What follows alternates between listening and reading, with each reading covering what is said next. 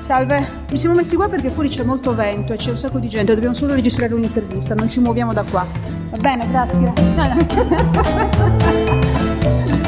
Sono Nicoletta Bazzano, sono professore associato di storia moderna all'Università di Cagliari e fra le altre cose sono autrice del volume La donna perfetta, storia di Barbie, uscito ormai da qualche anno ma ancora sembra letto ancora letto e ancora attuale. E Nicoletta è ai nostri microfoni perché parteciperà proprio con un suo intervento su Barbie, la donna perfetta, alla giornata di studi Viaggi, Utopie, Distopie. E Barbie che cos'è? Un viaggio, un'utopia, una distopia oppure tutte queste cose messe insieme?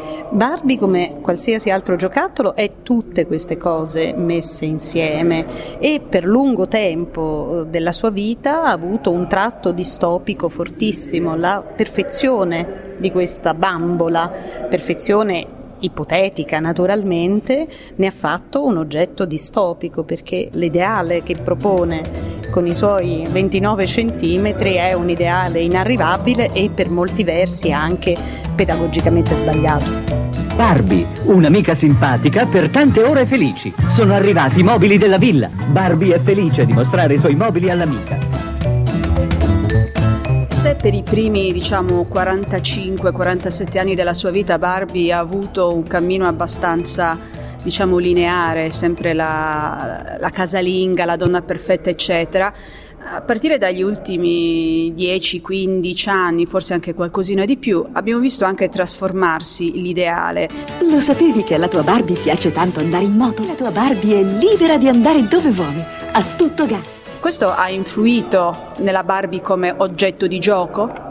Sicuramente sì, perché la Mattel è una grande azienda ed è un'azienda attenta a capire quali sono i bisogni del mercato. Nei suoi primi 50 anni Barbie era una bambola assolutamente conformista era anche una casalinga perché già nel 2011 io contai 75 mestieri, fra cui quello anche di Presidente degli Stati Uniti.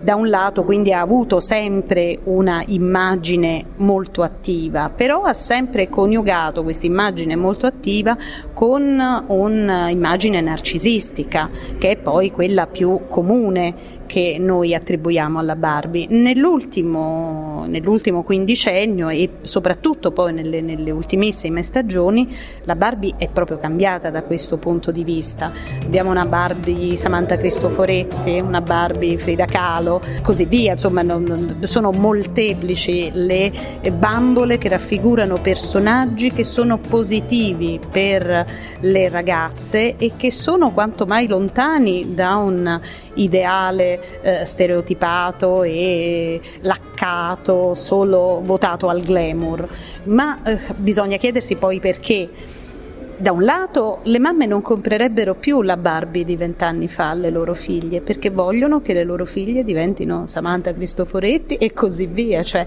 pensano un avvenire radioso anche, e soprattutto dal punto di vista lavorativo per le loro figlie ed ecco che la Mattel si è adeguata come si era adeguata prima ai bisogni della società precedente. Ciao ragazzi, oggi giochiamo con il kit degli esperimenti di Barbie. Partiamo dalla doll che non poteva non essere scienziata, inclusa nella confezione.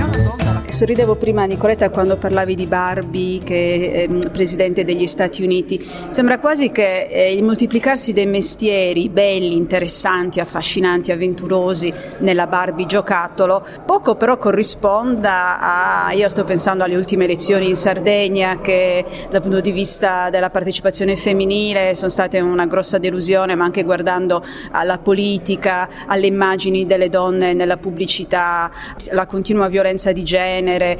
Sembra che la Mattel stia andando più avanti nei tempi. La Mattel deve progettare il futuro e nessuno progetta il futuro brutto quanto il presente e, una, e poi progetta giocattoli e i giocattoli non possono parlare di mancanza di partecipazione, di violenza e così via. Le bambole quindi devono dare un'idea, un'idea positiva e la Mattel appunto non sappiamo perché ma lo fa in questo momento e continua a vendere tantissimo.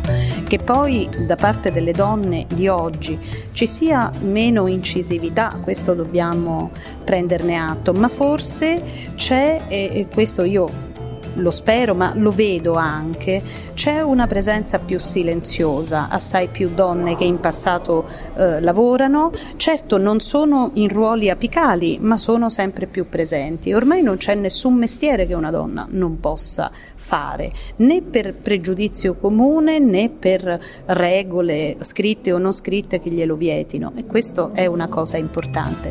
Certo manca molto protagonismo che forse farebbe meglio alla vita pubblica.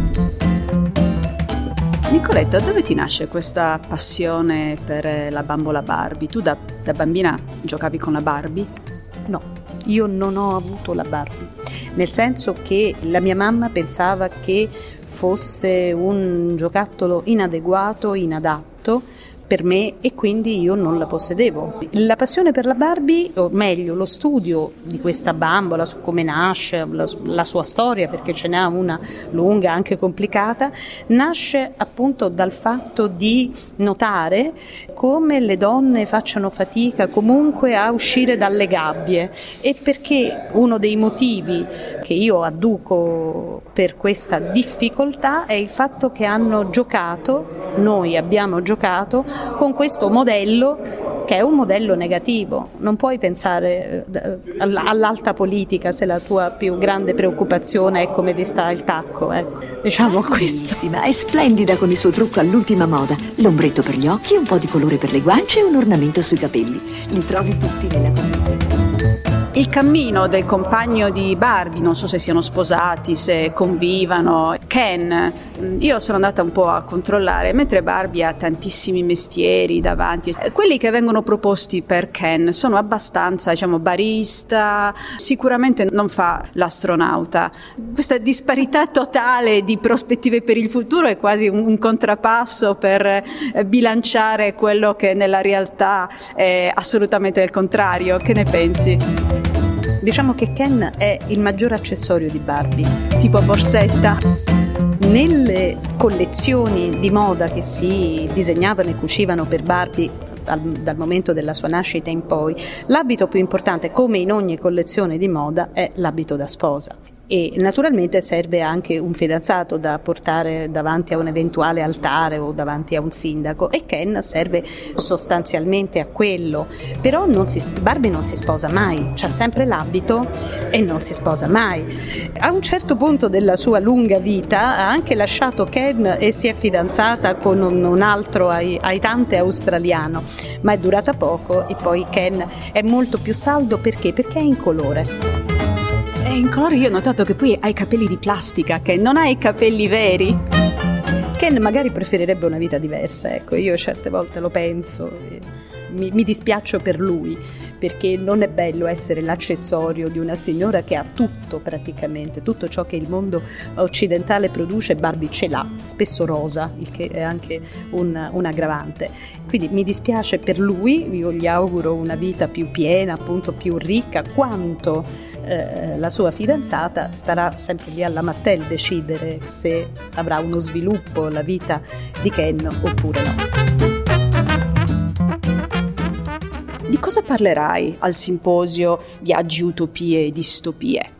Beh, innanzitutto narrerò la storia di questa bambola, perché è una storia paradossale. Per noi Barbie è la personificazione dell'americana media, e però nasce in Europa e nasce come una bambola gadget che si vendeva nelle tabaccherie, quindi nei, in uh, negozi per uomini, diciamo, era un gadget anche un po' osè e invece attraversa l'Atlantico e diventa una star a tutti gli effetti, quindi già questo e non è a caso è bionda eh, e con gli occhi azzurri perché nasce come oggetto compromettente, nasce in Germania, è la bellezza ariana che invece poi diventa la bellezza californiana. Anche questo è abbastanza distopico, no? il sogno nazista che invece diventa la realtà americana in, in, qualche modo.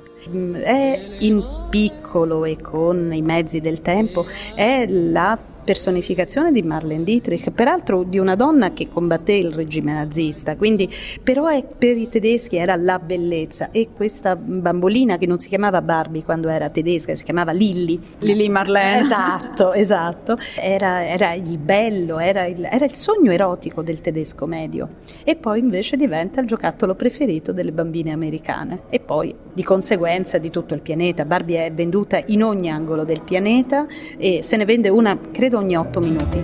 Oddio, nel corso di questa intervista ne hanno già venduti. ma, ma se tu potessi chiedere una Barbie particolare con un personaggio, cosa, oppure con una professione, una Barbie che ancora non hai visto e che vorresti vedere? No, non ci sono, cioè Barbie è, è, è bella perché può essere tutto Barbie esploratrice, eh, c'è una Barbie matematica. No? Eh, Barbie è que- la bellezza di questa bambola è che accetta e sopporta tutti i travestimenti, anche i più paludati e quindi dà veramente la speranza che a una ragazzina che lei veramente può fare tutto. Questo credo che sia il massimo. Grazie.